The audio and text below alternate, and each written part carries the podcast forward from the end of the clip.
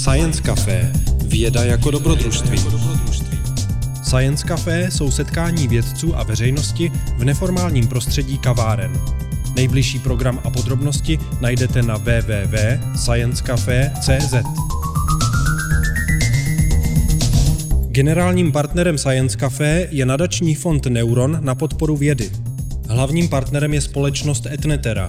Dalšími partnery jsou nakladatelství Akademia, Lucky Lab, portál Slides Life a časopis Vesmír.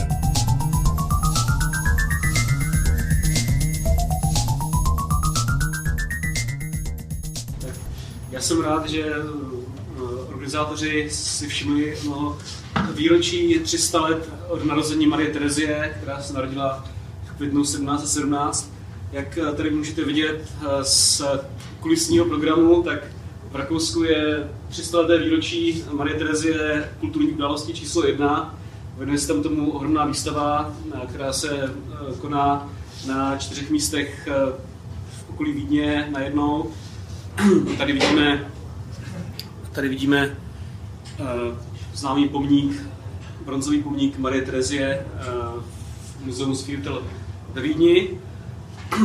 Ta vídeňská výstava navazuje na velkou výstavu uh, k výročí úmrtí France Josefa, která se konala v loňském roce 2016 a letošní rok 2017 je tam věnována Marie Terezi. Uh, takže v Rakousku je to událost číslo jedna, u nás naopak je to událost číslo nula, abych tak řekl protože uh, českou veřejnost to nějak nezajímá, hlavně proto, že Marie Terezie nebyla Češka a to naše vzpomínání na vzdálenější minulost, na všechno, co se stalo před rokem 1918, tak je tak nějak před uh, tak nějak ve znamení různých zkrátka nacionalistických uh, highlightů, takže pokud se něco neodehrálo v 20. století, tak to pro média neexistuje a ta vzdálenější historie pro média, pro, tak řekl, širší veřejnost eh, je relevantní jenom pokud se teda naroubovat na nějaká nacionalistická témata, jako je česká velmoc ve 13. století a český císař Karel IV. A, nebo, já nevím, Bílá hora a podobně. Z tohoto úhlu pohledu Marie Terezie žije teda v našem historickém povědomí hlavně jako panovnice, která českým zemím dala povinnou školní docházku jsem už tak nějak probíral se svými studenty v semináři, ukázalo se, že tohle je skutečně událost, kterou mají všichni povědomí. Jo, takže když se řekne Marie Terezie, tak není úplně v českém povědomí neznámá, ale ta, řekněme, bomba, ta událost číslo jedna, se kterou si všichni spojují, tak je zavedení povinné školní docházky. Proto předpokládám, že u nás si Marie Terezi připomeneme jako každý rok až 1. září, kdy začíná škola. Nicméně, eh, na tom plagátu, který jsme vytvořili eh, pro tuto událost, jsem jako první otázku stanovil otázku, která vám bude možná připadat nepatřičná, a to je, byla Marie Terezie muž? Předpokládám, že alespoň někteří z vás přišli proto, aby se dozvěděli odpověď na tu otázku. A já teda musím říct, že to rozhodně není otázka nepatřičná. Je to doba otázka, která je, řekl bych, eh, velice relevantní, a která, jak objasním na konci, aniž jsem to plánoval, tak možná je to otázka, která jde tak trochu proti duchu těch oslav, eh, které vytvářejí v Rakousku. Proč je potřeba pokládat otázku, jestli Marie Terezie náhodou nebyla muž? Protože Marie Terezie eh, byla vlastně po minulý krátké období eh, v regentství v době Leopoldovi prvním, během války u španělské, tak Marie Terezie byla tady první panovnicí, která usedla na, na pomyslný trůn Habsburské říše. A po tuto příležitost, jak si neexistoval, abych tak řekl dnešními slovy, kulturní mediální formát. Prostě eh, neexistoval, neexistoval, eh, neexistoval ideál panovnice. To, co uh, kulturní Evropa raného nověku měla k dispozici, byl ideál vladaře, muže.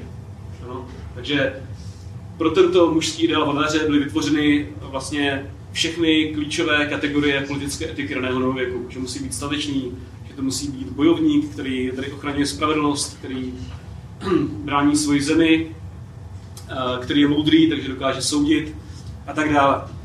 Nyní na trůn nastoupila žena a dokonce i Johann, Heidl, Johann Heinrich Gottlob von Justy, eh, klíčový odborník na kameralistiku, který dokonce učil nějakou dobu na Vídeňské univerzitě, tak i ten eh, ve svém politickém spise Grundris eine gute Regierung říkal, že ženy jsou k vládě nevhodné, protože mají prostě nestálou povahu, jsou prostě slabé ano, a, a jak si jako, jako vládkyně zkrátka a, nedoporučitelné. No a nyní tedy v čele Habsburské monarchie stanula žena. Takže jak se s tím vyrovnat? mohl bych tedy ilustrovat na dobové publicistice, že například takový karikaturisté v Anglii a v Nizozemí se s, tím, se s tímto tématem vyrovnali velice zdařile, protože hned jak Marie Terezy nastoupila na trůn, Říše byla napadená ze všech stran nepřáteli, kteří si chtěli rozdělit uh, území říše, říše Habsburské mezi sebe. A karikaturisté v Nizozemí a v Anglii to vyjádřili velice vtipně různými takovými metaforickými obrázky na téma obnažení Marie Terezie. Takže na těch obrázcích byla Marie Terezie opravdu zobrazená jako žena, jako žena, kterou uh, její sousedé slíkají ze šatů, nebo dělají ještě něco horšího. Na jedné karikatuře zase naopak ona vzala kalhoty Karlu Albrechtovi, kulturistovi bavorskému. A takže pro ně to prostě nebyl problém. Ale samozřejmě, že taková prezentace Marie, eh, Marie Terezy jako ženy byla pro oficiální prezentaci panovnice nevhodná. Takže jak se k tomu postavit? Habsburská monarchie se k tomu postavila jednoduše tak, že v první fázi panování Marie Terezie byla panovnice prostě neviditelná. Marie Terezie jako žena eh, zkrátka neexistovala a místo ní byl v reprezentačních eh, životopisech, publicistice posun dopředu Karel Lotrinský. To byl bratr jejího manžela, Franička Štěpána Lotrinského a jeho úloha eh, v daných bojích kolem udržení říše Habsburské, tak jeho úloha spočívala v tom, že on měl hrát roli jakéhosi mužského hrdiny, obránce monarchie. Protože v polovině 18. století nastoupila jakási móda, moda, kterou odstartoval eh, švédský král eh, Karel XII., že panovníci mají bojovat v čele svých vojsk. Dokonce nastala jakási militarizace eh, panovníků. Ano. To je moda, kterou následoval i náš soused, ruský král Friedrich II. A je to moda, kterou následovali i ostatní panovníci, kteří se pokusili aspoň jednou stát v čele vojsk, alespoň v jedné bitvě. Pro Habsburskou monarchii tohle nepřicházelo v bahu, protože Marie Terezie prostě nemohla sednout na koně a jet v čele vojsk, třeba osvobozovat Prahu. Nicméně uh, pro tuto úlohu byl vyhlednut Karel Lotrinský, který měl hrát úlohu onoho mužského hrdiny. Ten měl teda navenek reprezentovat Habsburskou lotrinskou dynastii. Takže uh, podíváme se do dobové publicistiky prvních letech vlády Marie Terezie, tak uh, ona tam sice figuruje jako titulární panovnice říše, ale ten, kdo je skutečný hrdina, kdo reprezentuje rod, kdo reprezentuje monarchii, tak je muž Karel Lotrinský. No a pak nám nastupuje období, kdy jak si životopisci přecházejí k tomu, že Marie Terezi zviditelňují, ale musí nějak zdůvodnit, že ona je teda schopná v tom zápase obstát. A řeší to tím, že ji líčí jako nositelku mužských cností. Jo? Takže oni ten problém, jak se vyrovnat s tím, že Marie Terezie, že Marie Terezie je sice žena, ale přesto má nárok na vládu a dokáže stát v čele říše, tak to zkrátka řeší tím, že ji líčí jako muže. Prostě z ní dělají takového uh, vzorného panovníka mužského pohlaví, kterému přisuzují prostě cnosti, jako je statečnost, uh, síla a podobně. No hezky to vyřešil bavorský uh, autor uh, Christoph Gottlieb Richter, uh, který využil jiného svatého činu Marie Terezie, a to bylo vyhnání Židů z Prahy uh, v roce 1745. Uh, Židé byli vyhnáni, protože byli podezřelí z toho, že možná spolupracovali s nepřítelem, z Prusy.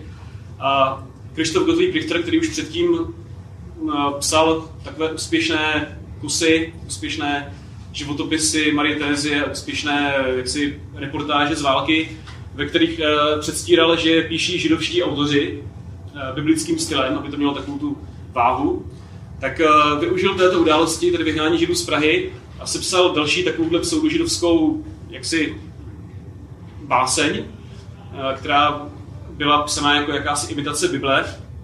A v ní předstíral, že ji napsal pražský žid, který z nějakého důvodu přitom sedí na větvi a pije přitom teda tu píseň, chválu Marie Terezie. A v té písni oni chválí za to, že vyhnala židy z Prahy, protože jako si to zasloužili. Ano. No a v té básni tedy rozvíjí konečně jako první jakési jakousi soustavu ženských cností, která by nějakým způsobem zdůvodnila, že Marie Terezie tady je panovnice a že může vládnout.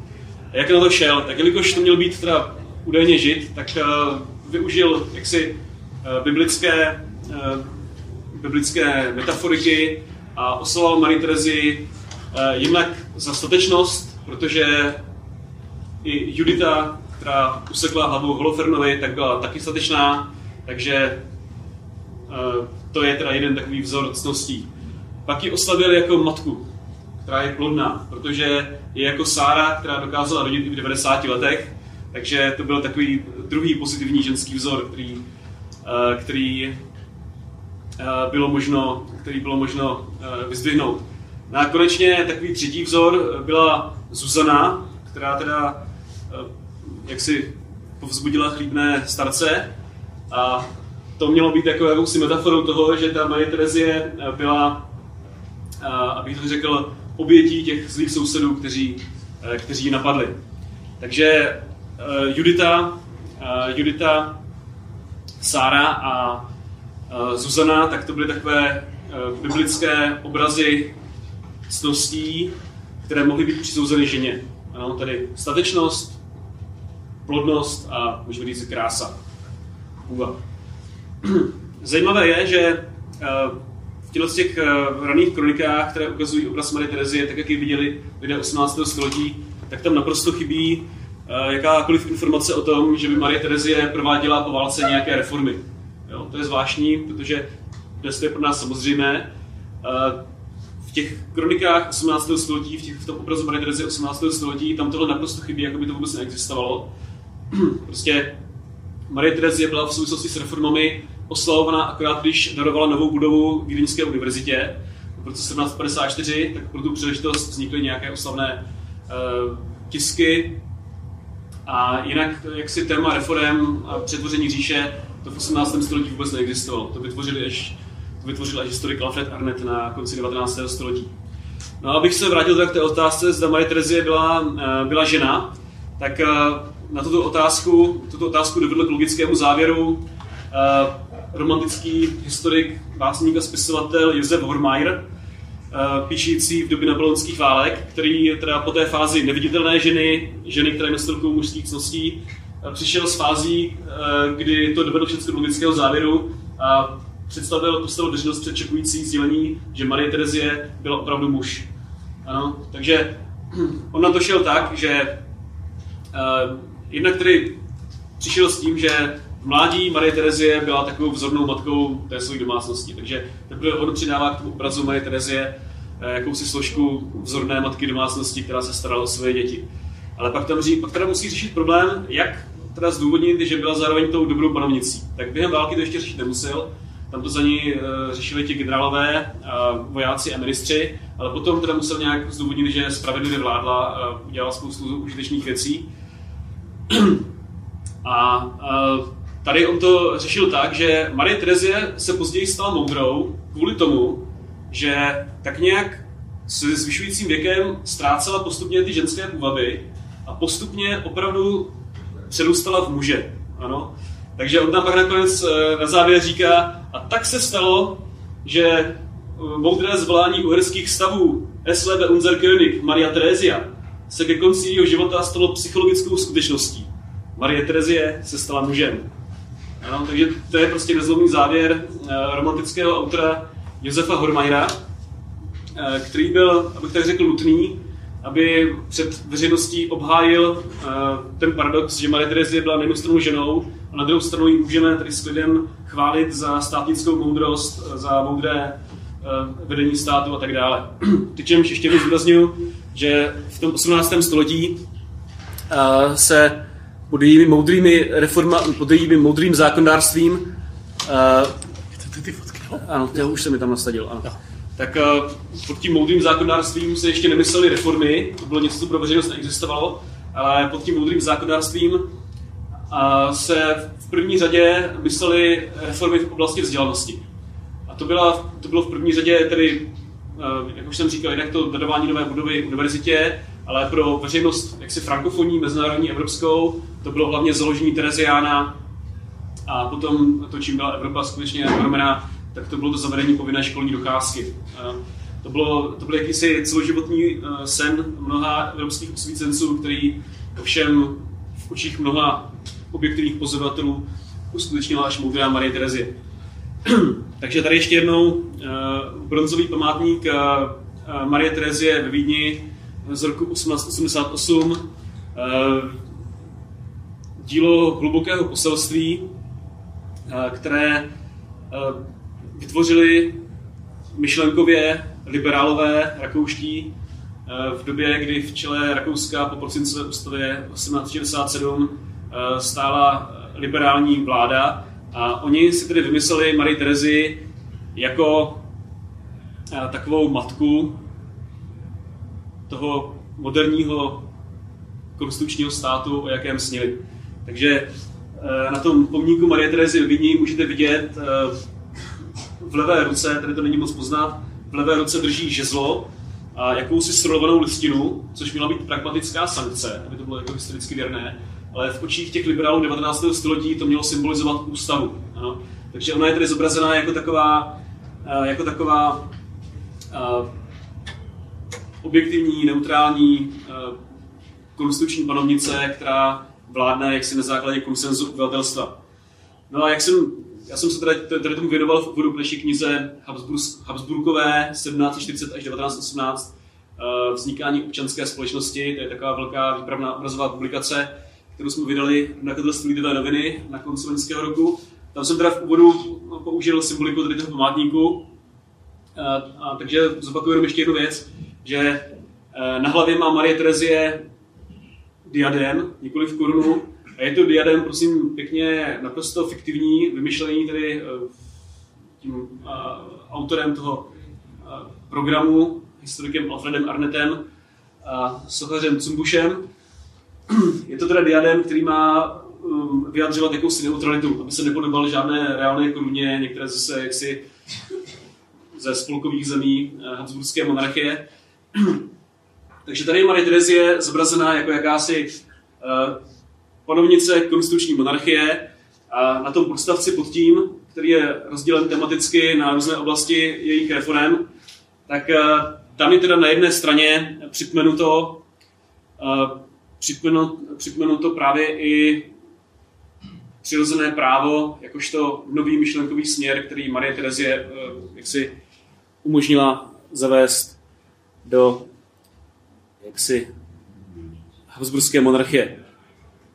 Tak, tady jenom uh, lvíček, symbol, symbol popularizace historie a symbol jaksi uh, popularizace uh, Marie Terezie v dnešní době, protože jak se uvedete v naší knížce, tak eh, vlastně my, historici, ale vlastně i širší čtenářská veřejnost, naráží na to, že v historiografii starší i novější je celé toho období jaksi výrazně, abych tak řekl, nacionalisticky pokřiveno. Já myslím, kdo z vás tu knížku četl, kterou jsme teda napsali, ale tady bych chtěl jenom vysvětlit, co myslím tím národnostním pokřivením. Já tím nemyslím, že by se nějaké věci nevěděly. Jo. Ale když teda ty mezery ve vědomostech jsou také. Ale chci tím říct, že jak si je pokřivená ta interpretace, je pokřiven ten rejstřík eh, témat, které historici čeští v 19. a 20. století sledovali. Jo, například, když se teda zaměříme třeba na uh, tu historii školství, zavedení povinné školní docházky, tak eh, v historiografii české klasická práce eh, Jana Šafránka z 19. století, tak v ní je hlavní důraz jenom na to, co se vyučovalo v češtině. Jo? A jestli to školství náhodou nepomáhalo nebo nepomáhalo české národnosti. Jo? Pak je tam třeba vyzdviženo podle mě v celku a historicky taková podle mě dost neudržitelná teze, že ta tereziánská reforma údajně uh, se vrátila k myšlenkám Jana Amose Komenského. Jo? A že prý to jako bylo celé jaksi uh, opožděným, opožděným naplněním teda geniálních myšlenek českého učence Jana Amose Komenského. Když se podíváte na dějiny žurnalistiky, tak zase tam jenom uh, historici sledují, zda noviny vycházely v češtině. Když se podíváte třeba, jak to vypadalo právě s publicistikou v době Marie Terezie, tak najdete informace o tom, kdy začaly vycházet noviny v češtině, zda ještě byly v češtině, že o ně přestal být zájem. Eh, Nenejte vůbec eh, neutrální informace o tom, jak si, od kdy vycházely noviny vůbec, zda se věnovali politickému spravodajství, jak to bylo, jakým způsobem to bylo omezeno, či ne. Jo? Když se podíváte na dějiny práva, tak zase stejný případ. historici už někde od dob Jaromíra Čelakovského sledují hlavně to, jak údajně vypadalo jakési slovanské právo, do jaké míry bylo nějakým způsobem vytlačeno Habsburgy. Jo? Nesleduje se ta otázka, jak si zda u nás v době osvícenství, které přece všichni ctíme jako základ moderní doby, dobu společenské smlouvy, dobu lidských práv, tak zda u nás tyhle myšlenky nějakým způsobem nalezly ohlas. Na této otázce bych se chtěl věnovat eh, teď, tedy ve třetím bodu té naší přednášky, protože já se domnívám, že ten odkaz doby Marie Terezie pro dnešek by měl spočívat právě v tom, že to je doba, kdy u nás skutečně začíná kontinuální historie eh, myšlenky lidských práv, myšlenky společenské smlouvy a tak dále. To všechno je něco, co asi řada z vás máte v povědomí, ale předpokládám, že myšlenku společenské smlouvy se asi většina lidí spojuje s Rusovem, lidská práva s chartou 77, nebo prostě s něčím, co se dělo ve 20. 20. století. Řada lidí si také myslí, že vypuklaly eh, revoluce a vyhlášení deklarace práv člověka a občana ve Francii, takže Francie musí být tou zemí, kde byly tyhle myšlenky jaksi nejvíc, eh, nejvíc eh, kultivovány, kde se o nich nejvíc diskutovalo a tak dále. To právě není pravda. Jo? V 18. století, v době osvícenství, se jaksi tyhle myšlenky, myšlenky společenské smlouvy a lidských práv, vytvořily nikoli ve Francii, ale v německy mluvící střední Evropě. Jo? Zpočátku hlavně v protestantských zemích eh, Německa v 17. století, potom eh, právě v době Marie Terezie se tyhle eh, myšlenky přinesly tedy na naše území. Marie Terezie u nás zavedla z hora drsnou reformu, kdy jednoduše zavedla nejprve na univerzitě v Praze v roce 1768 katedru přirozeného práva a potom eh, stejnou katedru v roce 1753 ve Vídni. No a potom eh, vydala pro filozofickou fakultu eh, nařízení, instrukci studijní, ve které bylo zakázáno vyučovat na základě Aristotela, na základě skolastické filozofie. A společně s tím zřízením katedry přirozeného práva to znamenalo, že byly otevřené dveře jaksi recepci osvícenství a o něch myšlenek eh, jaksi společenské smlouvy a lidských práv. Tato teorie byla, eh, teorie tedy jaksi přirozeného práva byla jaksi eh, dovedena do nejvíc systematické podoby těsně předtím, ve 40. letech 18. století, v době, kdy se tady válčilo.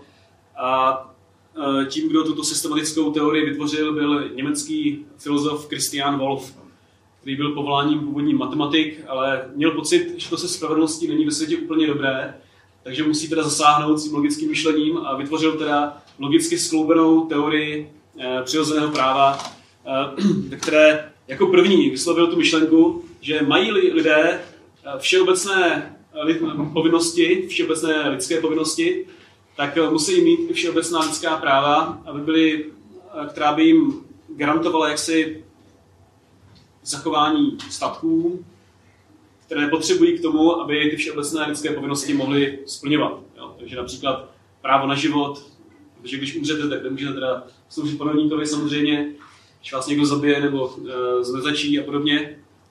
Uh, právo, uh, právo na obživu, protože když nebudete jíst, tak zemřete, že právo na vlastnictví a tak dále. Takže uh, zhruba v době, kdy Marie Terezie nastupuje na trůn, tak uh, tahle teorie v podobě díla Kristiana Wolfa dosahuje jakési komplexní podoby, systematické podoby. A krátce poté, co tedy Marie Terezie vytváří onu katedru přirozeného práva ve Vídni, tak se i v Rakousku nalezl muž, který byl tedy byl ochoten tuto myšlenku dál rozvíjet a vytvořit jakousi její variantu příhodnou pro Habsburskou monarchii. A tímto mužem byl Karl Anton Martini. Karl Anton Martini, eh, původem tedy z Jižních Tyrol, on údajně dokonce mluvil se silným italským přízvukem, což eh, řada jeho eh, řada profesorů, jaksi působících na rakouských a českých univerzitách potom údajně napodobovalo. A Karl Anton Martini tedy vytvořil jakousi sérii knih, v nichž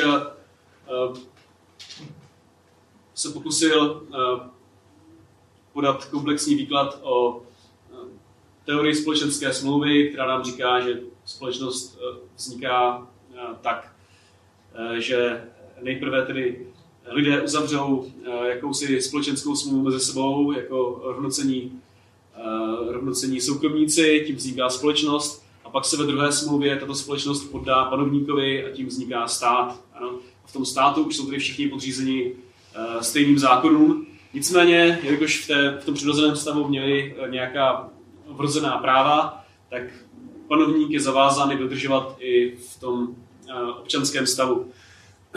Karl Anton Martini zachoval v té své představě například tezi o tom, že i v tom občanském stavu mají všichni právo na svobodu svědomí, takže tím položili jistý základ josefínské toleranci Eh, že máte všichni za právo na majetek, právo na život eh, a tak dále. Nicméně eh, on se teda od těch německých racionalistů odlišoval v tom, že jak si ne, ne, neodvozoval tu sérii všeobecných lidských povinností a práv od jakéhosi nejvyššího příkazu, tak to dělali ti Němci, protestanti, ale on zastával názor, že Eh, stačí, že, že k nalezení toho, co je jaksi eh, obecně spravedlivé, stačí, když budeme sledovat, zda eh, nový zákon nepomáhá ke splnění jednoho ze tří zásadních cílů, které musí každá spravedlivá společnost mít. A tyto tři, za tyto tři spravedlivé všeobecné cíle považoval úctu k Bohu, lásku k sobě a, a lásku k sobě a potom eh, podporu společenskosti. Socialitas neboli společenskost, to mělo znamenat zkrátka podporu všeho, co napomáhá jaksi soudržnosti ve společnosti. ano, takže uh, Karl Anton Martini uh, a jaksi rakouská škola přirozeného práva, to je, řekněme, začátek rozvoje těchto myšlenek uh, u nás. A abych jenom byl rád, kdyby česká veřejnost se konečně smířila s tím, že bychom opravdu nebyli tak nějak odděleni od té osvícenské Evropy, ale my jsme byli součástí. My jsme byli dokonce, já bych tak řekl, když budeme sledovat otázku, odkud se vzali a šířily tyto myšlenky, které dnes uh, respektujeme, myšlenky uh, lidských práv, jaksi liberálního státu, společenské smlouvy, tak uh, my jsme patřili dokonce k jakési centrální oblasti, kde se tyto myšlenky vytvářely, kultivovaly a šířily se dál. Například z hlediska Španělů, z hlediska španělské historiografie, z hlediska španělských eh, kněží a teologů 18. století jsme my, tedy Habsburská monarchie, s Martinem, se Zorenfelsem a s Zeilerem, my jsme byli prostě jedni z těch, kteří tohle všechno vymysleli a proti kterým oni se museli bránit. Ano. Takže z hlediska Španělska například jsme my součástí toho eh, velkého světa, odkud se to všechno šířilo. Takže když se vrátím k otázce jaksi osvícenské Evropy, tak já bych řekl, já bych řekl, že my tady musíme dosti zásadně změnit tu geografii, co toho, co si představujeme pod osvícenskou Evropou. Ano. Uh, osvícenská Evropa, jejíž centrem je Francie, z níž se šíří nějak další, další myšlenky, tak to je osvícenská Evropa, kde pod osvícenstvím myslíme hlavně jak jsou jakousi protináboženskou agitaci, nepřátelství proti autoritě církví. uh, osvícenská Evropa, uh, kde na prvním místě stojí myšlenky jakéhosi právního státu, přirozeného práva eh, a tyhle, řekněme, hodnoty, které, na kterých později stojí politická kultura liberálního 19. a 20. století, tak taková Evropa má své centrum v německy mluvící střední Evropě plus tedy Nizozemí a Švýcarsko. Jo. Tam všude bylo teda to přirozené právo institucionalizováno v podobě jakýchsi katedr univerzitních, tam se o tom eh, psaly systematické práce. Russo do toho patří spíš jako takový popularizátor. Jo? Tak to prostě převzal už hotové od eh, těch Němců a jak si poslal tuhle myšlenku dál. Přičemž v Rusově společenské smlouvě, eh, nevím, jestli jste někdo četli, ale marně byste tam nějakou si myšlenku lidských práv hledali. Nic takového tam není. Ano.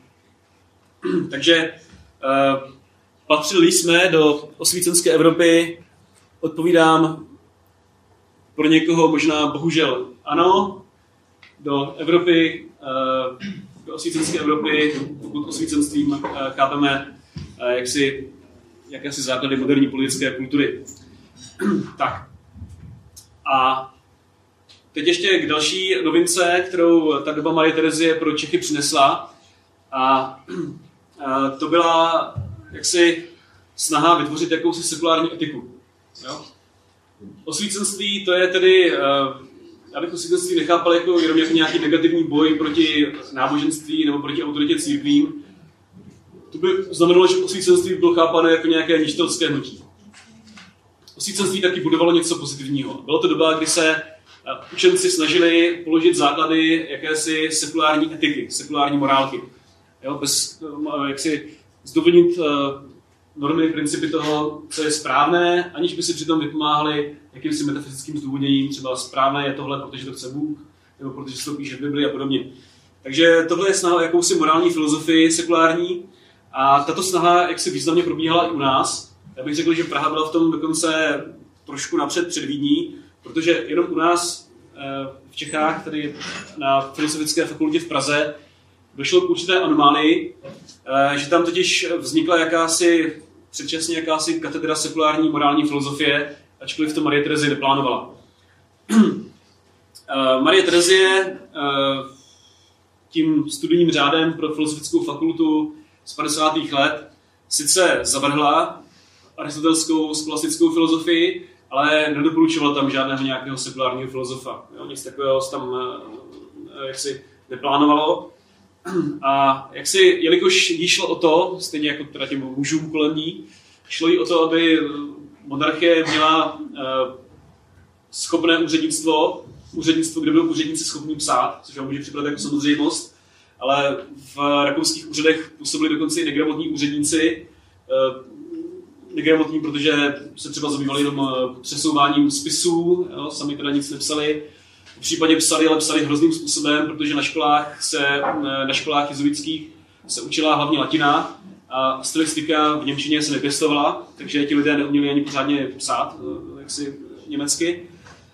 Podle toho pak ty spisy vypadaly, byly nesrozumitelné. Takže byla snaha kultivovat výuku Němčiny, stylistiky. Takže z tohoto důvodu se předpokládalo zavedení eh, čeho si, čemu se říkalo Schöne Wissenschaften, jo, tedy krásné vědy. A za tímto účelem tedy eh, tohle něco takového mělo vzniknout i v Praze. Měl tam vzniknout jakási katedra krásných věd. A na ní se tedy přihlásil saský, tedy německý učenec, vyznáním katolík, Karl Heinrich Zeit. Tady ho máte na obrázku. Karl Heinrich Zeit uh, si, to, si ovšem uh, to své poslání vyložil po svém a on se domníval, že má vyučovat krásné vědy a morální filozofii. A trval na tom, že celý název jeho katedry zní takhle, že to je krásné vědy a morální filozofie. Takže on eh, po té, co dostal toto místo v roce 1763, jenom protože jsem v Jižních Čechách, tak jenom chci připomenout, že já jsem například eh, skvělou jaksi, představu o tom, jak vypadaly přednášky, získal z unikátních českých pramenů ze státního oblastního archivu Třeboň, kde v rodinném archivu Bukvoju jsou výpisky eh, jednoho mladého hraběte Bukvoje z jeho přednášek. Na z nich jsem pochopil, že on tedy v počátcích pod, tím, pod těmi krásnými vědami vlastně myslel uh, moderní literaturu. Ano. Takže lidé žijící tady u nás se mohli teprve z jeho přednášek seznámit s tím, jak vypadala literatura v době Ludvíka 14. si byli tady nějací uh, autoři píšící v 17. 18. století. Jezuité totiž vyučovali akorát autory jaksi klasické, starověké, no, takže učili o tom, co napsal Cicero, co napsal Tacitus, co napsal Vergilius, ale neučili o tom, jak si, co je moderní, co se, co se učí teď. Ano. co, se, co vzniká tady v oblasti literatury a kultury v jejich době, tedy v 17. 18. století. Takže Zaid tohle do Prahy přinesl, do Habsburské monarchie, ale zároveň teda měl ambici nějak svým posluchačům, dětem vysvětlit, jak se racionálně, proč teda je morálka správná, ale jak si snažil se přitom zároveň jak si nezradit nějak to náboženství, takže se pokoušel nějak to spojit pořád s problémem s problémem filozofických důkazů existence Boha. Co ho k tomu pro Boha přivedlo? Přivedlo ho k tomu to, že stejně jako mnozí jiní, stejně jako mnozí jiní osvícenci, deisté, jako byl třeba Voltaire, jako byli třeba angličtí deisté, tak Zaid rovněž vycházel z toho, že nejúčinnější motivací pro správné jednání, pro morálku je strach z posmrtných trestů. Ale po smrti můžete být potrestáni pouze tehdy, je koho soudit. Ano? To znamená, že musíte doložit, že existuje, že člověk má nesmrtelnou duši. No a další podmínkou pro ten posmrtný soud je, že musí být nějaký soudce. Takže je potřeba dokázat, že existuje Bůh, aby jako ten Bůh soudil. Takže Zajd se nějak, jak, jak vyučoval, tak se čím dál víc zavrtával do problému filozofických důkazů existence Boha. A protože byl v německé literatuře opravdu sečtělý, tak si dokonce eh, v roce 1771 všimnul, že jakýsi neznámý učenec z Königsbergu jménem Immanuel Kant eh, vydal spis eh, Einzig mögliche Beweisgrund der Existenz Gottes, des Designs Gottes, tedy jediný možný důkaz existence Boha. A v něm tedy Kant vlastně všechny filozofické důkazy Boha zavrhl s tím, že víra v Boha je možná pouze na základě víry a jediný jakýsi důkaz Boha můžeme vidět v tom, že jsme jako lidé schopni vymyslet sami pro sebe nějaké morální principy a přinutit se podle nich jednat. Jakýsi morální důkaz, jakýsi morální důkaz Boha. Takže eh, tohleto všechno se naučil a začal o tom dokonce přednášet teda eh, svým žákům s tím, že jediné, co si jeho žáci z těch přednášek odnesli, je, že Bůh teda, že Boha nelze filozoficky dokázat, tedy že Bůh neexistuje. Jo? Takže z toho vznikl samozřejmě velký poprask a v roce 1779 byl Zajd obviněn z toho, že šíří mezi mládeží nemravné myšlenky, a že je ateista a že tedy ohrožuje jaksi náboženství a mravní výchovu. On se hájil tím, že naopak jeho cílem je připravit mládež na argumenty různých skeptiků, deistů a nepřátel náboženství, kteří právě využívají toho, že všechny ty filozofické důkazy Boha od Descartes až po dnešek byly neúspěšné a protože budou ti té mládeži tvrdit, že eh, tím pádem teda Bůh neexistuje. Zajd naproti tomu zastával názor, že neúspěšnost těchto filozofických důkazů dokazuje pouze hranice lidského rozumu, který je prostě omezený a nedokáže tedy doložit existenci Boha. Eh, takže se přiklonil eh, k řešení jednoho francouzského jezuity, který říkal, že Eh, víra v Boha musí být založená jen na víře a že žádné racionální důkazy víry nejsou možné, že ani nemáme hledat. Tomu teda ovšem nepomohlo, takže mu hrozil těžký trest, ale naštěstí jeho případ vzbudil pozornost v zahraničí, takže nakonec do případu zasáhla Marie Terezie, která měla strach z mezinárodní ostudy. Soudní proces proti Zajktovi zastavila. A jak se podle určité legendy mu nařídila, že má jak na výraz pokání napsat modlitební knihu. Eh, Zajd eh, skutečně modlitební knihu eh, sepsal a vydal, ale nevím, jestli to bylo jako výraz pokání, on to možná plánoval už předtím, protože jsme v době, kdy náboženské knihy byly přeci jenom nejprodávanějším žánrem u nás v Čechách, takže ta jeho modlitební kniha je skutečně nejúspěšnějším, nejúspěšnějším titulem. No, bohužel to, co jsem teď říkal o těch, eh, o těch jeho patálích s, tou, s těmi důkazy Boha, tak to je něco, co tiskem ve své době nikdy nevydal. Jo. A to zůstalo zachováno pouze v rukopisech jeho přednášek, které se nám do dnešní doby dochovaly právě díky tomu soudnímu procesu, protože on musel všechny rukopisy odevzdat. A vlastně, když tak můžu říct, tak teprve já jsem to všechno objevil a sepsal jsem to v jedné knize, která ovšem vyšla v Oxfordu a ne u nás, takže to u nás nikdo neví. Nicméně do té knihy Habsburkové 1740 až 1918, tam jsem to stručně skrnul a napsal, takže tam se o těchto společnostech můžete, uh, můžete dozvědět. Teď vás samozřejmě napadne, to jsou všechno jen takové dekorace, co z toho měl obyčejný člověk, co z toho měl ten obyčejný český poddaný, v téhle době dokonce nevolník. tak tady vidíte jakési dobové zobrazení, eh, jedno z mála zobrazení teda českého nevolníka při práci z Broumovská. Ten originál je barevný a my jsme to teda do té naší knihy, eh, do té naší knihy Habsburkové 1730 až 1918, tak tam jsme, se nám podařilo získat eh, kvalitní barevnou reprodukci, takže stejně jako řada jiných unikátních dobových ikonografických pramenů, bych tak řekl, tak je třeba v té naší knize poprvé zveřejněna v kvalitní barevné podobě. ano. V originále tohle poměrně rozsáhlé zobrazení, krásně barevně vyvedené. Jo. Takže tady to je taková starší publikace, kde to je nekvalitní tisk a nevypadá to moc dobře.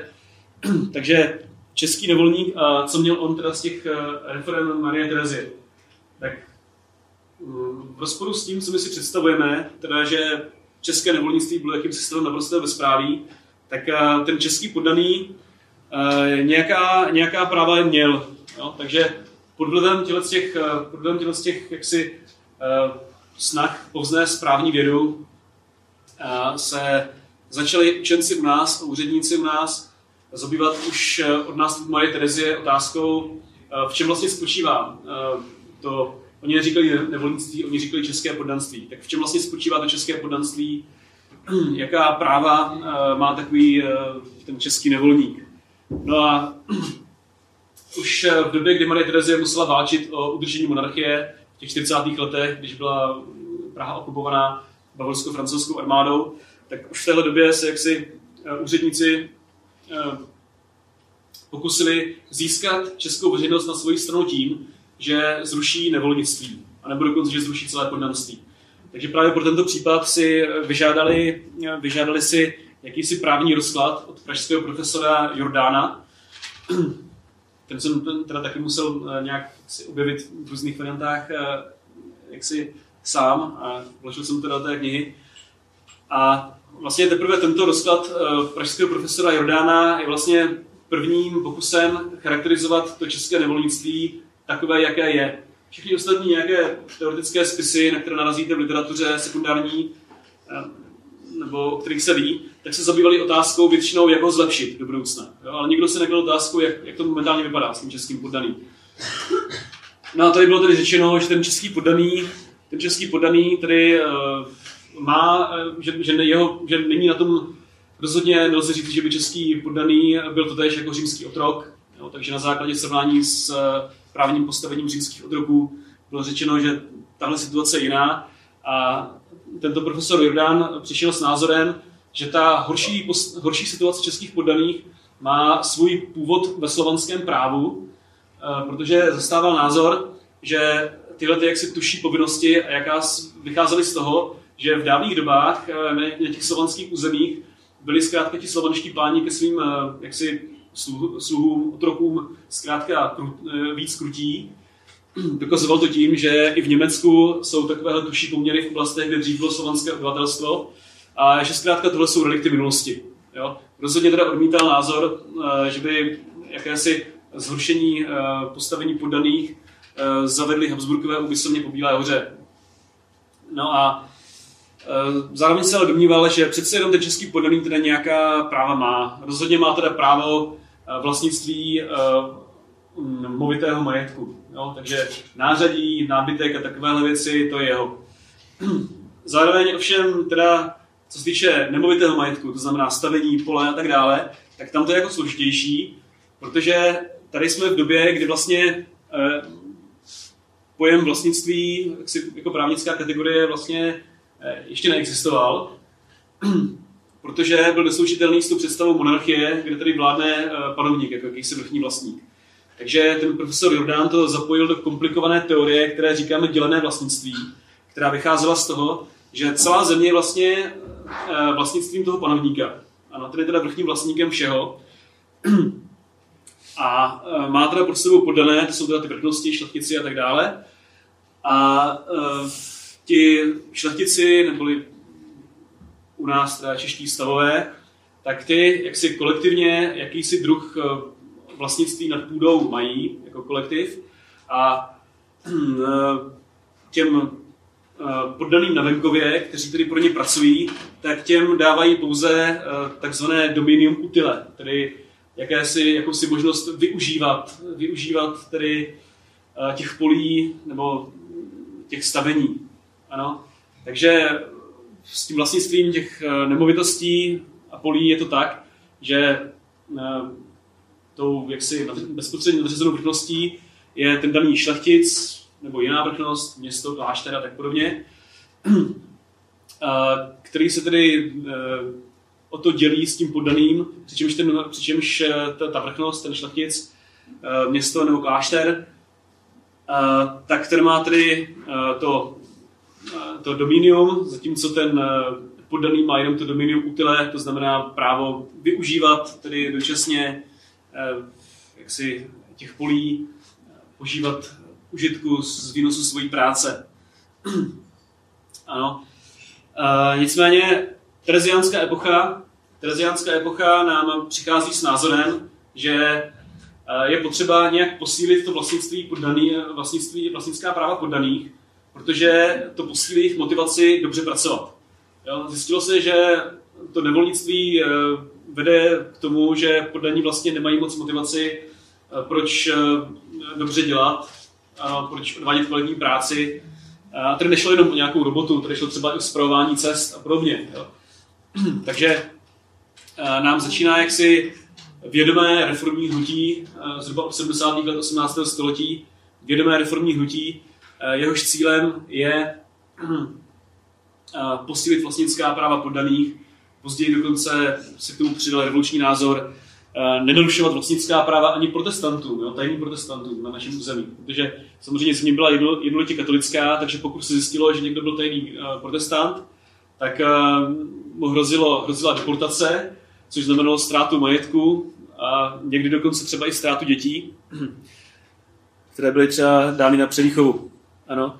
Ovšem, co bylo podnětem, co bylo podnětem tady pro tu, pro to nové, pro tu reformní snahu? co bylo podnětem pro jaksi snahu posílit vlastnická práva poddaných, eh, nějak uh, učit, abych tak řekl, dát jim si větší právní jistoty. Tak podnětem pro tuto, uh, pro tuto snahu byla ohromná humanitární katastrofa, která postihla naši zemi zhruba v letech 1770 až 72, začátkem 70. let. A to byl takzvaný český hladomor. Ano. Český hladomor uh, bylo, bylo prostě nešťastné období našich dějin, kdy u nás v českých zemích uh, jak si hofně umírali, umírali uh, lidé hlady, což bylo způsobeno jednak takovou krátkou sérií neúrod na konci 60. let 18. století, ale také, řekněme, špatnou organizací státu, který se s takovými drobnými problémy nedokázal vyrovnat. Uh, úhrnem, podle dobových odhadů, které demografové v podstatě podpořili, tak úhrnem eh, tehdy u nás zemřelo čtvrt milionu lidí, jak si eh, v důsledku tady těch, eh, tady těch problémů. To vedlo k tomu, že se začalo horečnatě přemýšlet o tom, jak přeorganizovat stát, jak, jak si uh, změnit poměry na venkově. Ten hladomor měl důsledky do budoucna, protože poddaní například museli zabít tažní dobytek, aby se uživili, takže do budoucna pak neměli čím udělávat pole, jo, takže bylo zaděláno na dlouhodobý problém. A hlavně my dnes tomu říkáme my dnes proto máme název Český hladomor, takže to vnímáme jako uzavřenou událost, ale pro současníky to prostě byl stav, kdy v Čechách umírají lidé a oni nevěděli proč, jak si co s tím dělat.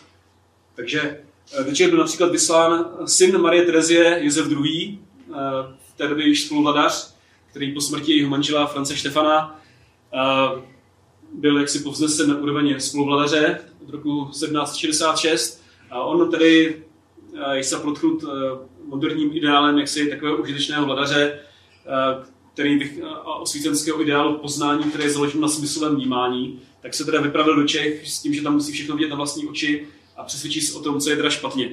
Tohle je uh, alegorie, uh, obraz, který dnes myslí Belvedere ve Vídni a je to uh, alegorie France Antona Malberče, která ukazuje Josefa II.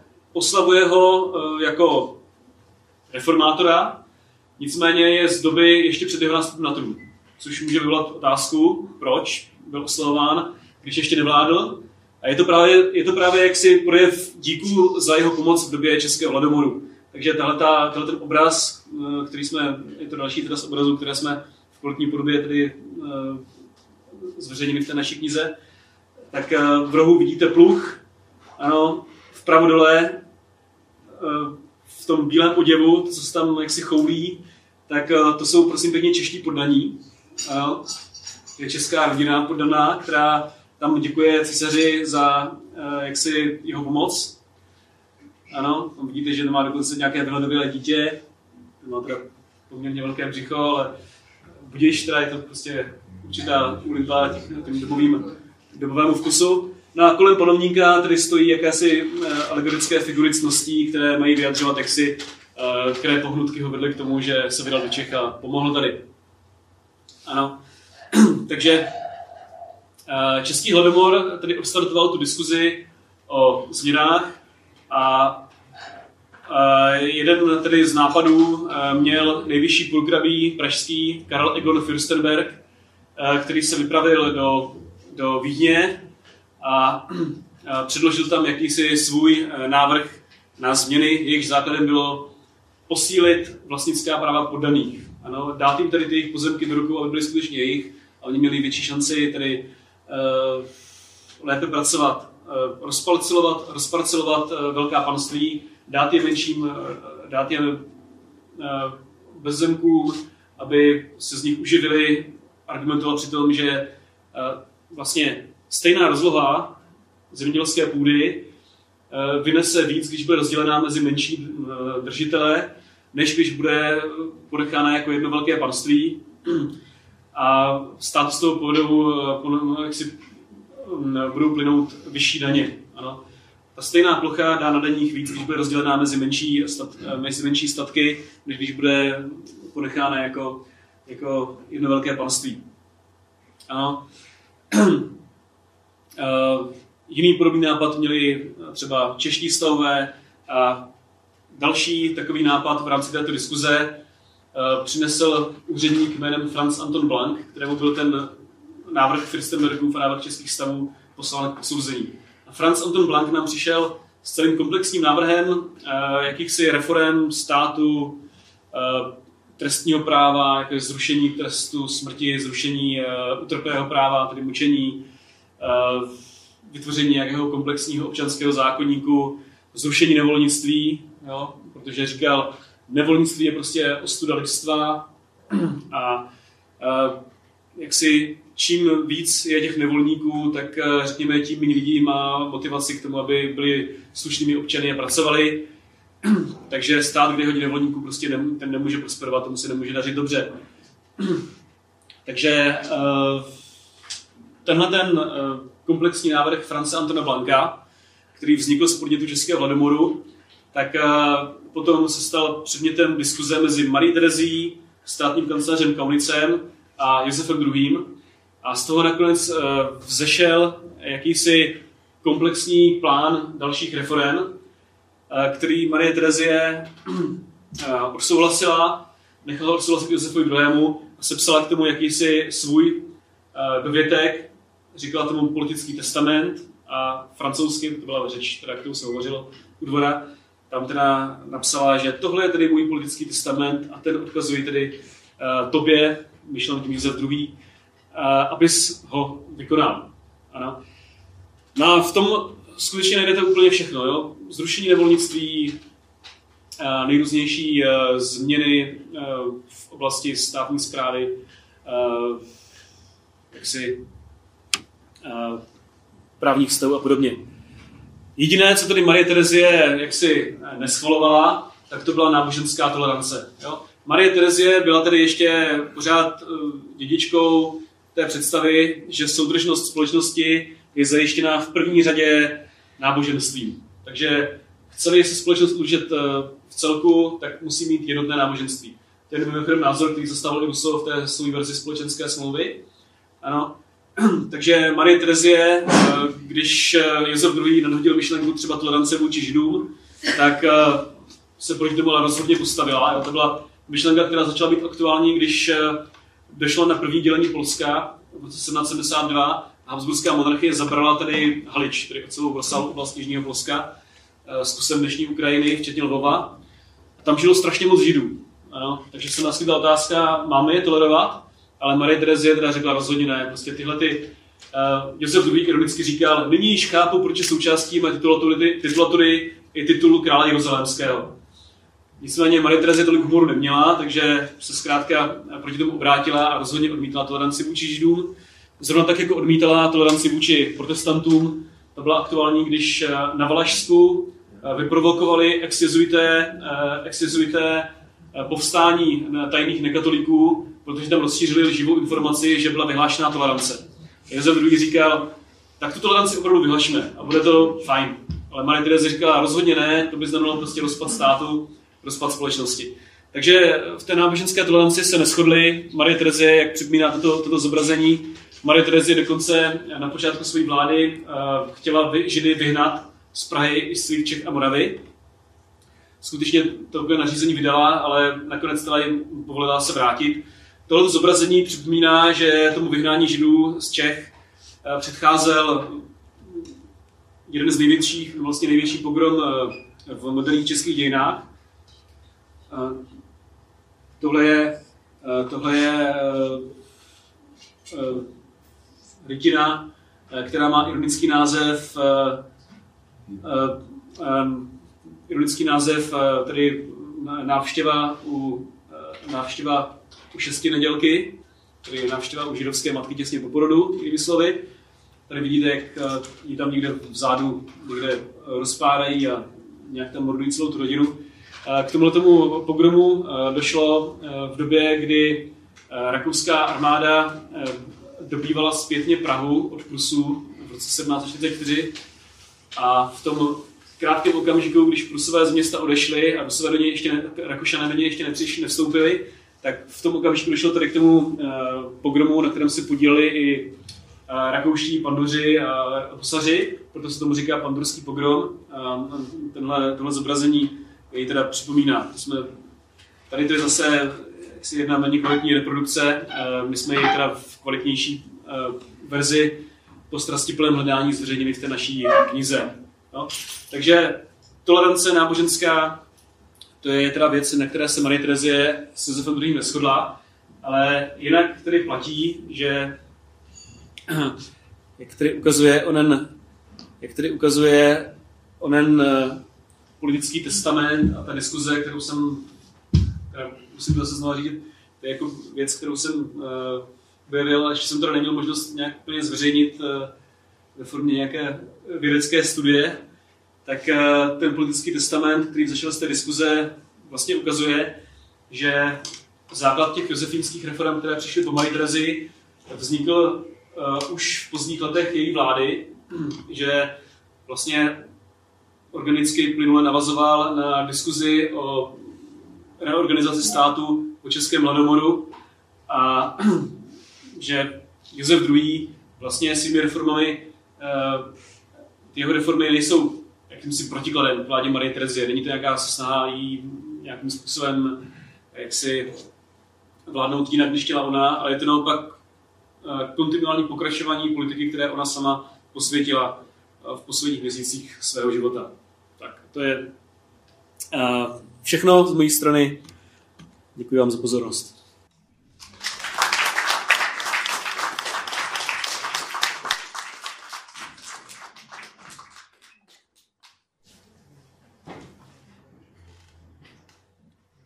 Že jestli budou nějaké diskuze, tak moc dobrý moderovat sám, takže pokud má někdo nějakou otázku, mi ti řekne teď a nebo mlučí na to. Prosím.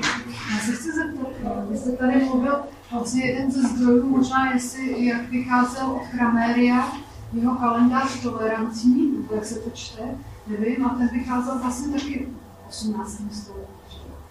A. Takže tam bylo taky asi prolit obecní, kolik tu kolik hlav, kolik kolik tam zůstalo kde.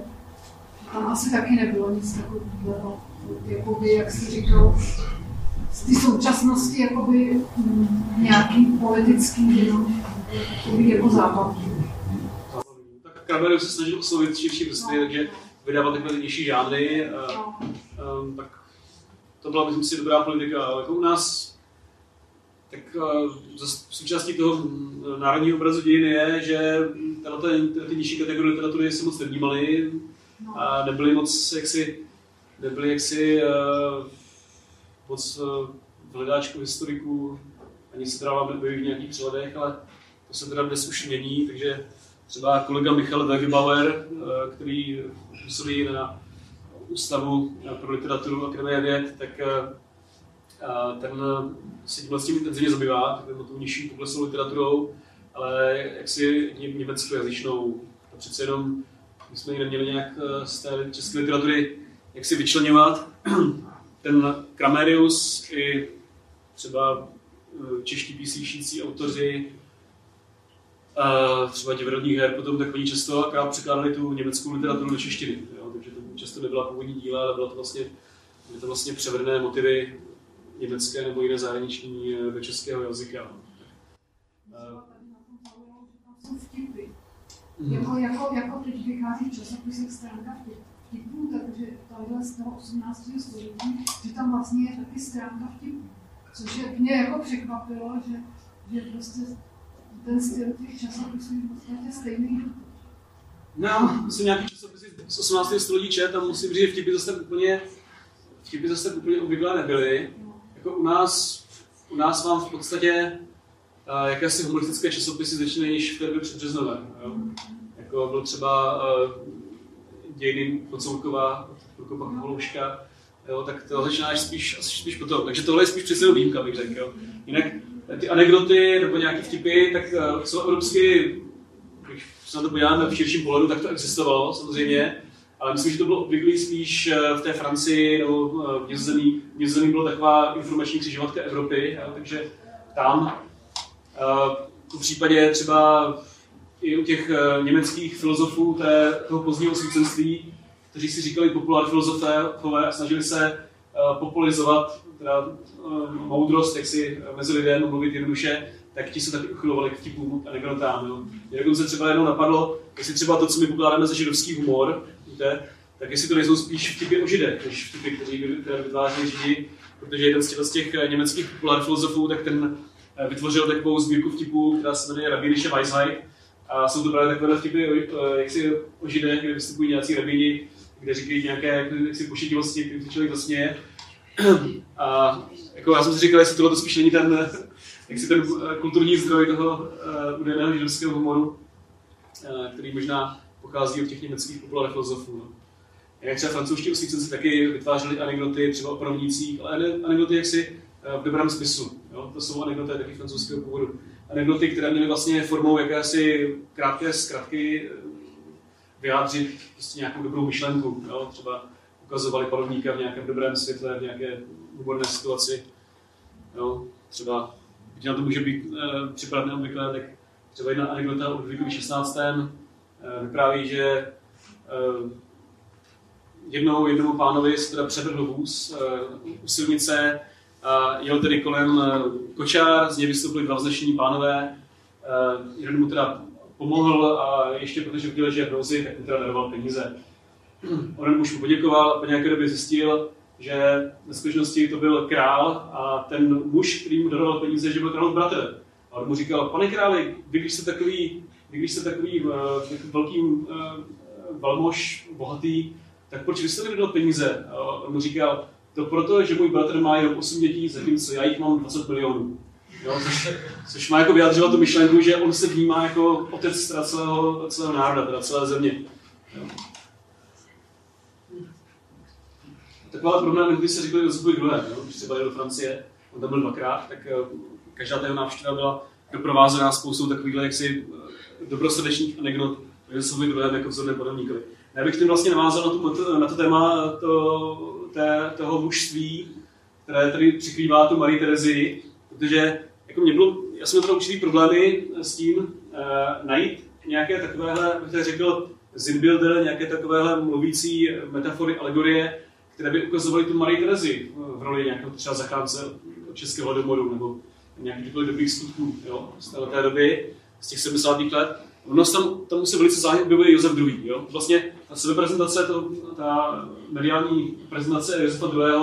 co by nositele jakýsi, uh, jak, jakéhosi dobrého vladařství, jo, které je spojeno s těmi myšlenkami osvícenství a podobně, tak to vlastně začíná už svou cestou do Říma v roce 1769, která je spojená se slavným portrétem Josef II. a jeho bratr Leopold eh, v Římě a oba mají přitom ruku na Montesquieuově knize Duch zákonů.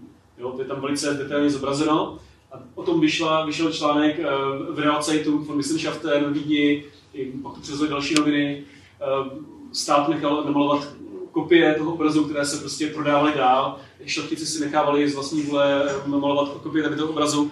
Jo, tak tím to začíná, pak v tom hudbě hladomoru Josef II. zase jako zachránce o Marie Terezi ani slovo byla vydána pamětní medaile k tomu uh, hladomoru, kde byl Josef II. opět oslaven jako uh, zachránce tedy českého lidu. Marie Terezie nic. Jo.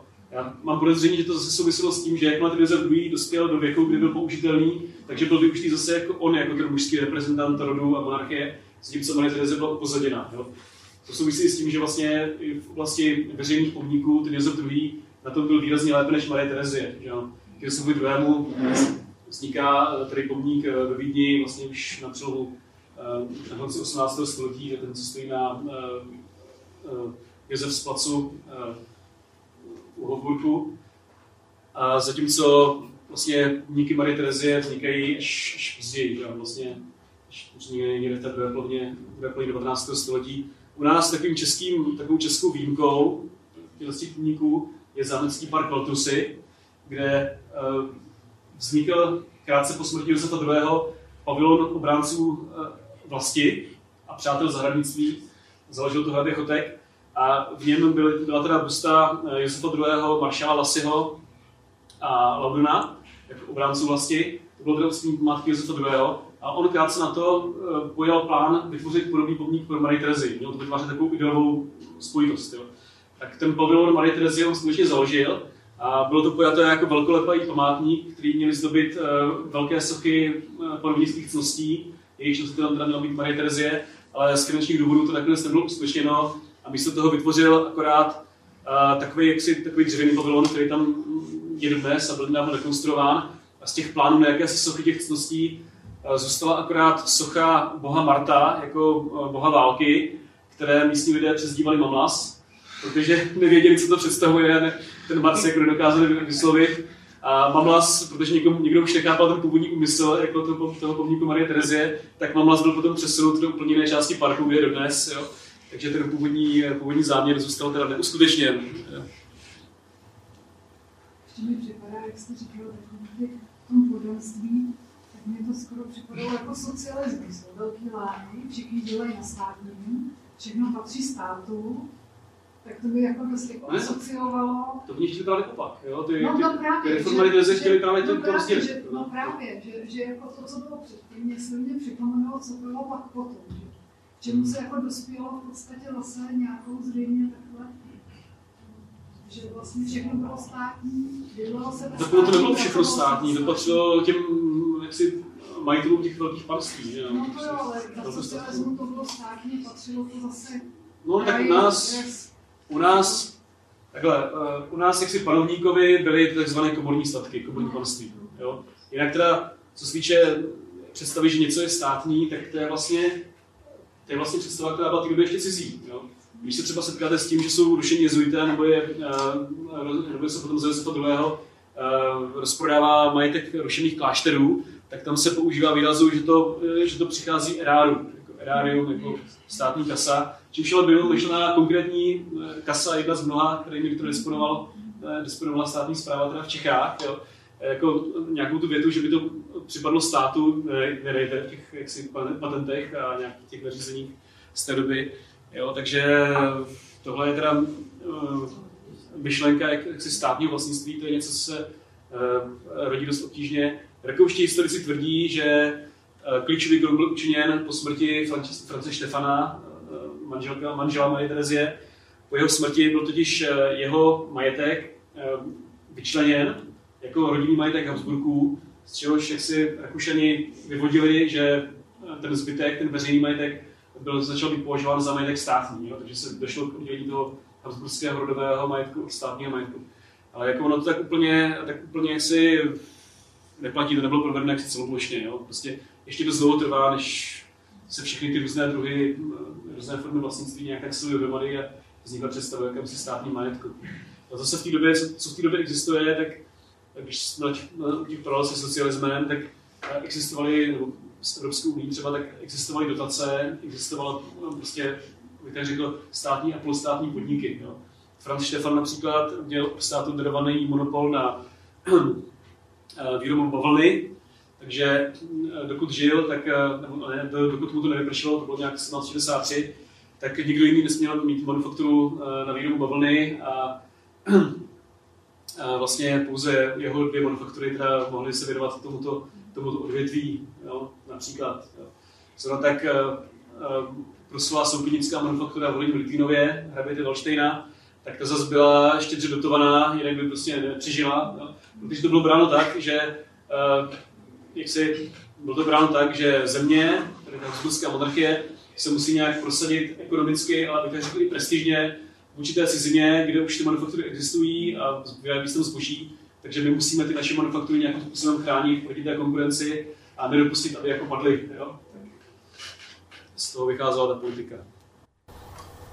Ano? Když jsi říkal, že uh, zrušila scholastickou uh, nauku na uh, vysokou tradici, znamená to, uh, a zakázala, znamená to, že jen nahradila, anebo úplně zabránila, řekněme, potenciálním zájemcům přístupu k těm starším? Uh, ne, ona je, jako, já neříkám, že by nějak pavlní průdku ji zrušila. Ona zakázala, aby výuka na univerzitě vycházela uh, z peripatetické filozofie. Doslova je napsáno v té instrukci, uh, aby vycházela z zaprášených peripatetických uh, moudrostí, prostě to je napsáno. Jo?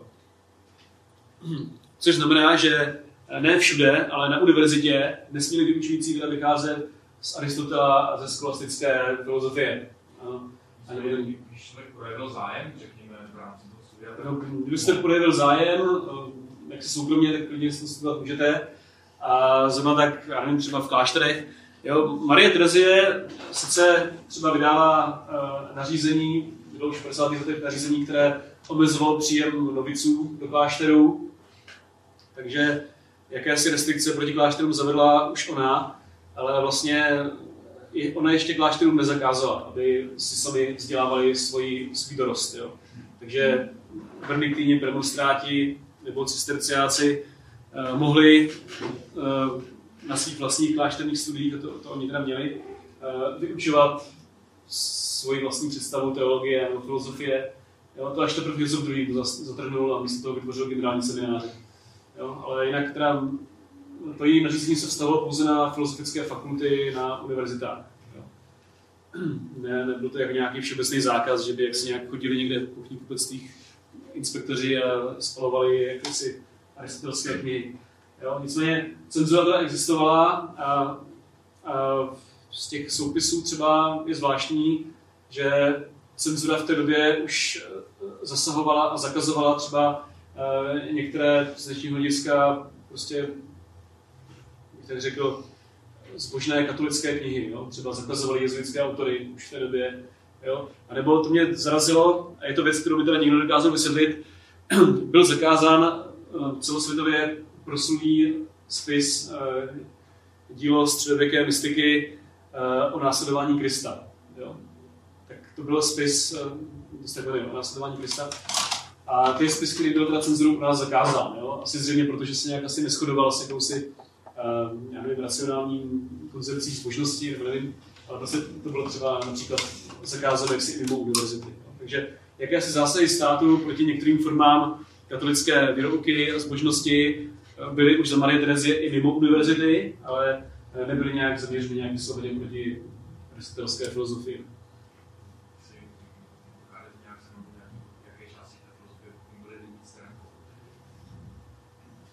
Uh, no, já myslím, že jim šlo hlavně o to, aby se uh, jaksi při uh, výuce jakýchsi principů morálky nebo práva nespokojoval vyučící jenom s nějakým takovým, uh, s takovou argumentací v kruhu, že tak to je, protože to tak napsal Aristoteles, nebo tak to je, protože to stojí ve skolastické, v nějakých skolastických spisech. Myslím si, že jim nešlo, že jim nebyla trnem v oku nějaká konkrétní jaksi, jaksi nauka. Já bych dokonce řekl, že třeba taková Wolfová morální filozofie vlastně uh, předkládá pouze jiné zdůvodnění, pokouší se o racionální zdůvodnění stejných principů, které zastávalo to katolické křesťanství. Jo. Vlastně pro katolické křesťanství bylo eh, typické, že eh, na rozdíl od luteránů eh, obhajovalo svobodu vůle, jo. takový svobodný přístup k vlastní spáse. Jo, to je něco, co luteráni a kalvinisti odmítali. A zároveň třeba nauka, která je třeba u Aristotela v etice Nikomachově, vize člověka jako bytosti, která je rozdělá na nějakou racionální a jaksi živočišnou půlku, s tím, že je etický tedy příkaz kultivovat ten rozum, a, který máte objevovat nějaký, nějaká, nějaká, řekněme, nějaké racionální principy a podřídit tomu nějaké si choutky těla. Jo? Tak tohle je, řekněme, koncepce racionální, kterou obhajuje i ten Wolf, který říká, že máte vycházet z jakéhosi nejvyššího příkazu, nejvyššího zákona, eh, který v češtině by zněl eh, kony to, eh, co přispívá k tvé dokonalosti, vyhýbej se tomu, co snižuje tvoji dokonalost, jo, myšlený mravní dokonalost. Jo, tak to je vlastně, a pak, pak z toho, on z toho příkazu jak si redukcí odvozuje jak si ty povinnosti a práva a snaží se toho i principy, kterým má být řízená politika státu jo, tak to je prostě něco, co není v rozporu s Aristotelem. Jo. Tam jde jenom o to, že oni nechtěli, aby se jaksi ti učitelé spokojovali s nějakou skolastickou uh, argumentací. Jo. No, když, se jdete, když si čtete teda Aristotela, zvlášť když čtete, když čtete v komentářích, které předložili třeba někteří filozofové 20. století, jako byl třeba Gadamer, Hans-Georg Gadamer, ten napsal ten z etiky Nikomachovi eh, vybral tu pasáž, to myslím čtvrtá kniha, si nejsem jistý úplně, je taková ta pasáž, kde Aristoteles eh, vykládá celý ten praktický rozum. Jo?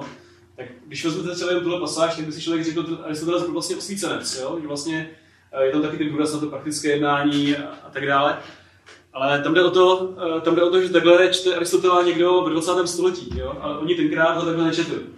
Jo? Eh, v nějakých barokních traktátech ze 17. století, eh, v dizertacích, které se psaly na Pražské univerzitě, tak eh, ty mají často formu schrnutí Aristotelovy filozofie, ale nikdy se v nich ta etika nezdůrazňuje. Oni četli Aristotela, ale to, co pro ně bylo důležité, byly nějaké metafyzické názory duši nebo uspořádání vesmíru a takovéhle věci. A to, že Aristoteles se věnoval i etice, tak to nějak ti jezuité nebo uh, ty barokní učenci nějak neviděli. Jo? Prostě to pro ně nějak nebylo. Jak byla přijata školská reforma tady, tady v Čechách. Já si to, nebo ta šk- povinná školní docházka, umím si to představit někde ve městě, ale na vesnici, jakým způsobem se to uvádělo do praxe? A mělo to někde ve světě, už něco takového existovalo? Uh, no, to jsem měl na konci říct, že vlastně součástí toho komplexního plánu těch reform, který má počátek v tom uh, spisu France Andra Blanka, je mimo jiné právě ta myšlenka té všeobecné, všeobecné školní soustavy. Uh, já si myslím, že v té podobě, jak to zavedla Marie Terezie u nás, to obdobu nemělo, jo, někde v Evropě. Ale samozřejmě, kdybyste šli čistě po faktech, tak můžeme říct, že v nějaké formě se jakási uh, celozemská možnost uh, školní výuky nabízela už dřív, třeba v některých menších státech, třeba po reformaci takové Württembersko, v Jižním Německu, eh, v těch zrušených klášterech eh, zakládalo školy a vlastně eh, němečtí historici reformace třeba říkají, že v takových menších zemích, jako je právě Württembersko, byla jakási všeobecná školní docházka zavedena už někde v 16. století, jo? můžeme říci. Zrovna tak, řekněme třeba v městské republice, jako byla třeba Ženeva, se něco takového taky asi realizovalo už dřív. Jo? Ale tady byl problém s tím, jak to realizovat eh, ve státech většího rozsahu. Jo? A tady do značné míry něco takového zavedlo Prusko v roce 1760, už před náma, ale zase k tomu nevytvořili tu soustavu těch škol, jo, která vznikla u nás. Jo. Takže to, co bylo opravdu uh, celoevropský unikát, se kterým přišla Marie Terezie jako první v Evropě, tak eh, to bylo vytvoření té celozemské soustavy škol, které, jako já jsem to říkal i studentům v přednáškách, ta tereziánská reforma, reforma školská byla vlastně míněna jako jakási charita pro eh, chudé rodiny, které neměly peníze na soukromé učitele. Jo, bylo to vlastně myšleno tak, eh, tady máte veřejné školy a pokud si nemůžete dovolit soukromého učitele, tak ale máte povinnost posílat svoje děti do veřejné školy. Jo? Takže ten všeobecný školní řád tam říká, že eh, do škol musí chodit děti všech rodičů, kteří si nemohou dovolit soukromé učitele. Jo? Takže takhle to bylo míněno. A Evropou byla ta, to zavedení školní docházky vnímáno jako skvělá věc. Jako bylo, bylo, Marie Terezie to byla oslavovaná a musíme pochopit, že pro osvícence byla eh, jakási veřejná, nebo jak se říkalo, národní výchova. Oni se na něco takového dívali jako, jako, jako, jako, jako jakési magické řešení všech problémů společnosti. Jo? Protože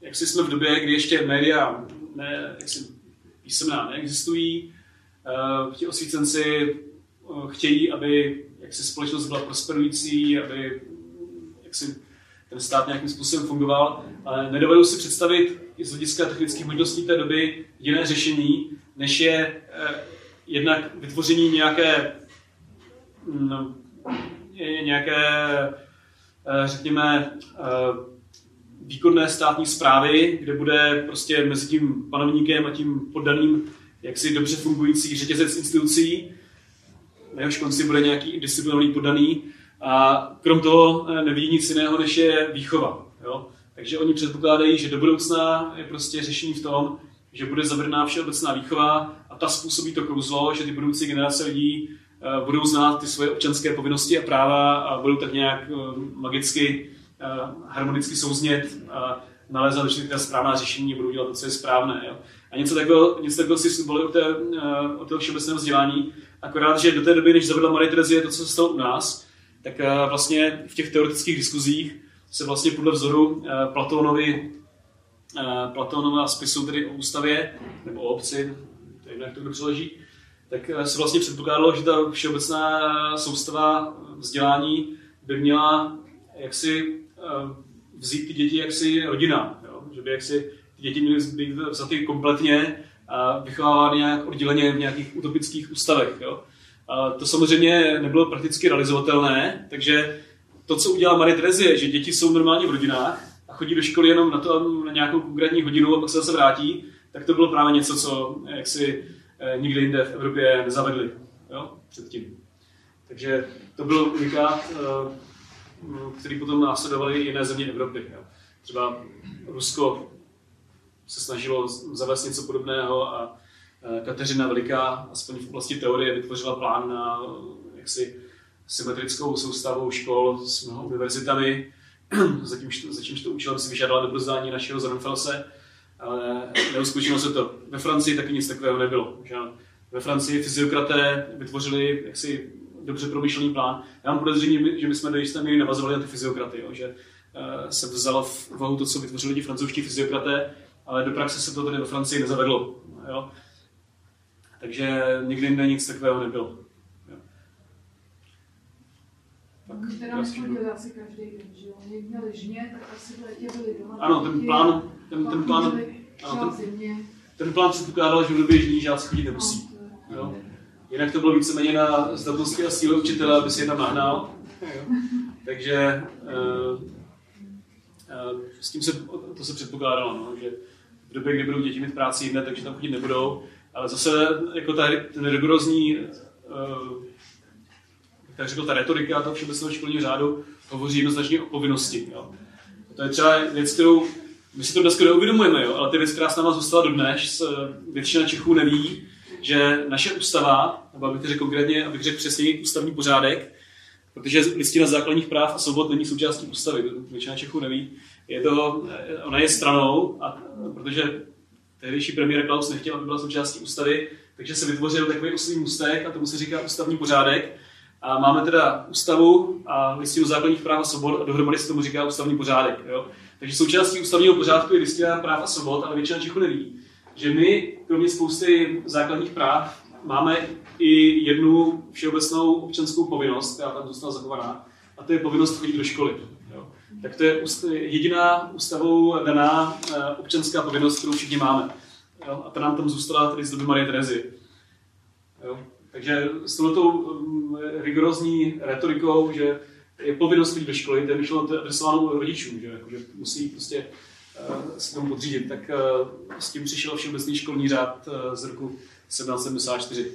Byly nějaké sankce za to, když děti nechodili? Nebo no tak v tom školním řádě to ještě není, ale tak samozřejmě, že později, jak se, se úředníci snažili nějak v tomto smyslu působit. No, já se na to podívám, jo? je to zajímavá otázka. Je, je pravda, že jak, jak, říkal, jak, jak, jak říkali právě teoretici přirozeného práva, tak bez sankce není zákon. Takže já se s nějakými sankcemi počítalo, ale myslím, že v tom všeobecném školním řádu se o žádných konkrétně nemluví. No. Tak dneska není taky ta ústavní povinnost do školy spojená s nějakou sankcí. Že? Když nebudete své děti posílat do školy, tak jak si. No tak pokud se závislí na dávkách, že? No. To není ještě nějak schválený, to je asi teoretický možnost. Stejně jako práva na odpor. Prosím? Zavedení téhle reformy předpokládá, že nerovně skokově zvýšilo poptávku na učitele, pokud se rekrutovali. No, tak to je samozřejmě praktický problém, který byl v danou chvíli neřešitelný.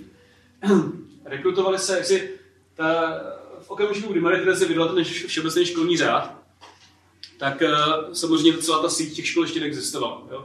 Takže v jednou chvíli se mohlo přijít pouze o farní síť. Jo? Takže se předpokládalo, že prostě ty školy budou vznikat u farm. No a tam, kde nebyla fara, nebo tam byl jenom filiální kostel, tak uh, se předpokládalo, nebo ten, už ten školní řád obsahuje výzvu vrchnostem a obcím, aby stavili školní budovy i tam, kde ještě tady uh, fary nejsou. Eh, s tím, že ten školní řád který předpokládá vytvoření té hierarchie škol, jak víte, triviální, hlavní, normální, s tím, že v těch normálních školách měly být eh, zároveň třídy pro budoucí učitele. Ty byly potom vytvořeny v některých hlavních školách, takže se předpokládalo, že ten budoucí eh, učitelský stav se vzdělá v těch nových školách. Takže asi v té normální škole v Praze a asi ve čtyřech hlavních školách v Čechách byly vytvořeny zvláštní třídy ve kterých se měli vzdělávat budoucí učitelé. Měli tam projít takým rychlokurzem, několika měsíčním, potom rok praxe jako pomocníci nějakého učitele, pak po absolvování zkoušky eh, eh, na, na normální škole v Praze měli tedy právo ujmout se učitelského povolání. Jo. Ale samozřejmě, že tolik sekulárních učitelů v danou chvíli ještě nebylo k dispozici, takže se eh, bralo za těch často i jak se kýmkoliv, kdo byl nějak základně gramotný. A jinak v těch prvních eh, letech, nebo možná desítkách let, stala ta školská reforma vlastně na církevních institucích. Jo? To znamená na farách, pro dívky, to znamenalo i uh, další církevní instituce, a to byly voršilky a anglické panny. Jo? To byl vzdělávací řád, který působil v Praze, Englische Fräulein. A uh, jinak teda na úrovni, jak si té středoškolské, jo, tady většinou lidi si neuvědomují, že teda ta hierarchie triviální hlavní normální školy teda koliduje s existencí gymnází. Jo? Takže na úrovni těch hlavních škol existovaly paralelně gymnázia, která měly ve svých rukou církevní řády. Po zrušených jezuitech to byly pianisté a benediktíni. No a jinak se teda bralo za vděk těma exizuitama, jak si tam, kde bylo potřeba obsadit nějaké to učitelské místo platil to stát, ty, ty školy no, a ty učitele, nebo kdo? Existoval proto, no, ten plat učitelů se skládal z mnoha zdrojů. Jo.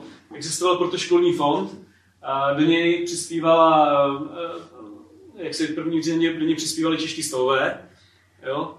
Pak do něj přispěl eh, zásadní měrou pražský arcibiskup, který vytvořil jako jediný jakýsi eh, finanční zdroj do budoucna, protože vytvořil jakýsi dlouhodobý úrok, můžeme říct takový uh, účet bankovní, s dnešními slovy, ze kterého měl být teda ten školní fond do budoucna placen. Pak do toho přispěla jednorázovým darem Marie Terezie a uh, pak do toho teda přispěli i vrchnosti no a obce. Jo? Takže ta konkrétní škola toho učitele, uh, konkrétní škola daném místě, byla placená jednak z toho školního fondu, z těch, který, do kterého přispěly tyhle ty různé instituce, a jednak do nich museli často teda přispívat i obce. A byla pořád snaha, jak si zatáhnout do toho poddané, aby teda i oni platili toho učitele. Jo? Se ještě vrátila k tomu, jak jste, mm, jak teda zavedení té formy vznikla u nás, ta povinnost, povinnost školní docházky. Jak to v, v té době, anebo krátce před krátce, bylo v těch jiných okolních krajinách? Byla to taky ta povinnost teda někdy? Nebyla vůbec nikdo. Ne, my jsme byli první, kdo tyhle zákony no, vytvořil. A zavádíme to postupně no, vlastně, tak, po nás? V Prusku, nás, v Prusku byl vytvořen školní řád 1760, ale myslím, že tam takhle striktně formovaná povinnost chodit do školy není. No. Se dívala na, na to ta vrchnost, jakoby na tu vzdělanost? Není spíš lepší, když ty poddaní nejsou moc vzdělaní. Uh, no takhle, zase nesmíte předpokládat nějakou kolektivní, nějaký kolektivní názor vrchnosti, jo? To, by, to bychom byli někde u třídního vědomí a to ne. Uh, takže co si myslela vrchnost, většině, většině případů nevíme. Jo? Všeobecně vzdělání poddaných byla věc, kterou všichni vítali, že to je fajn, ale uh, později, když jak se ta myšlenka existovala déle, vlastně ještě před zavedením školní docházky, tady byla taková představa, kterou vyjádřila i Marie Terezie, vyjádřili i autor toho uh, reformního pamětního spisu, ten Franz Anton Blank, který uh, podíl samozřejmě na tom spisu. A Zornfeld tuhle myšlenku taky vyjádřil v jedné veřejné přednášce už v roce 1771 a to byla představa, že každý společenský stav má dosáhnout pouze takového vzdělání, které potřebuje jaksi pro tu svoji společenskou výšku, abych tak řekl. Takže to venkovské obyvatelstvo se má naučit číst, psát, počítat a základy mravnosti ale víš, který nemá, protože to by toho sedláka mu to a motalo hlavu a pak by třeba místo, aby se staral o dobytek, tak by přemýšlel o Bohu a prostě by se to jako nevedlo k ničemu dobrému, jo. Takže, eh, takže zkrátka, eh, nebo by třeba bych chtěl, zase je třeba zajímavý, že když potom vypuklo nevolnické povstání 1775, eh, tak ti podaní měli celkem inteligentně formulované požadavky a tu argumentaci, jo. Oni argumentovali tím, že my jsme ti daňoví poplatníci, takže chceme prostě, aby ten stát eh, jak si nám taky nějak eh, vyšel vstříc teda v našich požadavcích, že a měli ty, jak si tu argumentaci založenou na tom, že platí ty daně, jo. tak to mě připadlo jako celkem inteligentní.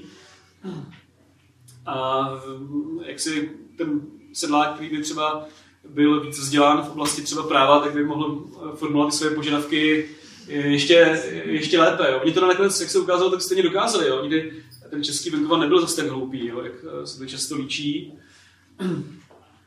A akorát jsme teda u nás hodně nadávali, jo. takže eh, když potom eh, za Marie Terezie byla v rámci těch reform 70. let byla zavedená možnost reluovat robotu, to znamená vyplatit se z roboty, proměnit robotu na, na peněžní platbu, tak tady v Jižních Čechách se to pokusil zavést Hrabě Bukvoj, ale on zjistil, že poddaní o to nemají zájem. Jo? Takže potom zkoumal, jako, co je příčinou a zjistil, že ten český poddaný je prostě většině nespokojený a čím víc se mu nabídne, tak tím víc on chce a odmítne to teda tím pádem. Jo? Takže když se mu nabídne rolovat robotu, tak on tam psal Marie Terezy, tak ten český poddaný eh, to prostě eh, to, eh, to odmítne protože eh, je jednak chce čím dál víc a jednak je nedůvěřivý a na všechno akorát nadává. Jo?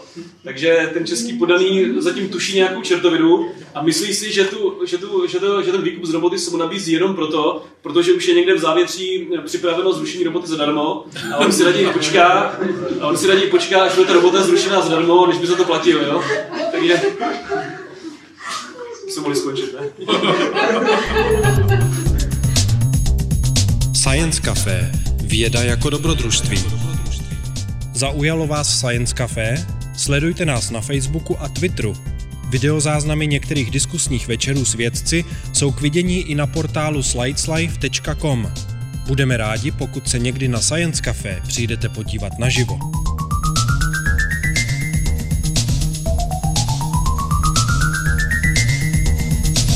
Generálním partnerem Science Café je nadační fond Neuron na podporu vědy. Hlavním partnerem je společnost Etnetera. Dalšími partnery jsou nakladatelství Akademia, Lucky Lab, portál Slides Life a časopis Vesmír.